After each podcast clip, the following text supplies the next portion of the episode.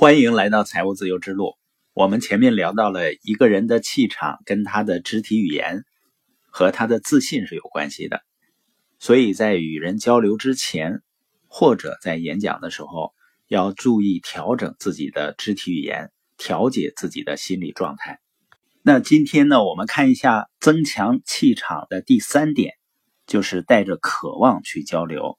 你肯定有买衣服的经历啊，你发现销售员呢？它的成交动力不一样，会极大的决定了消费者是否购买。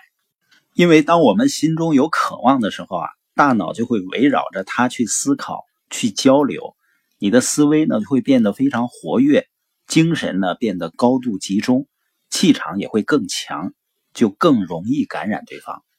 这也是为什么我们说一个人做成一件事情，最重要的是他知道自己为什么做。把你达成目标以后要给予自己的奖励呢，形象化。如果它在你的大脑中形成画面，就会在你内心中培养出渴望。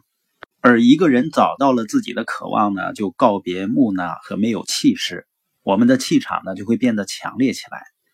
那我们最后总结一下，一个人的气场呢，它是源自于心理和身体的状态，所以呢，我们要内外兼修。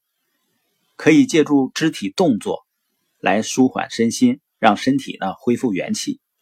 另外呢，拥有一点盲目的自信，通过自我暗示呢，让自己更从容。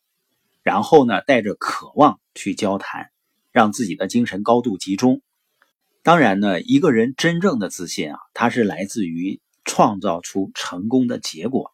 而一个人的感染力、表达力的提升呢？也是来自于长期的刻意练习，所以像我们的书友呢，你可以跟群主学习建群，然后学习每天总结分享自己的心得体会。不要小看每天几十秒钟、一分钟你在群里的分享，因为日积月累呢，会形成复利效应。再加上不断的实践呢，你就会发现，终于有一天呢，你就会自然而然气场强大，语出惊人了。